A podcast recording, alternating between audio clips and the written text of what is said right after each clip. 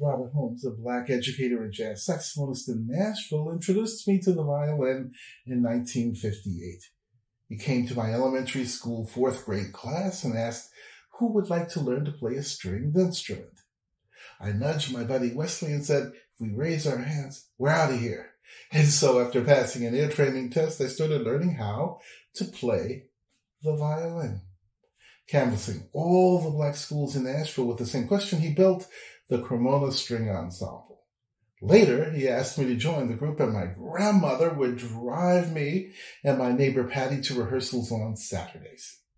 We would practice our parts in the back seat. In fact, this was the only practicing I did. Anyways, later, he nicknamed me Fitz P.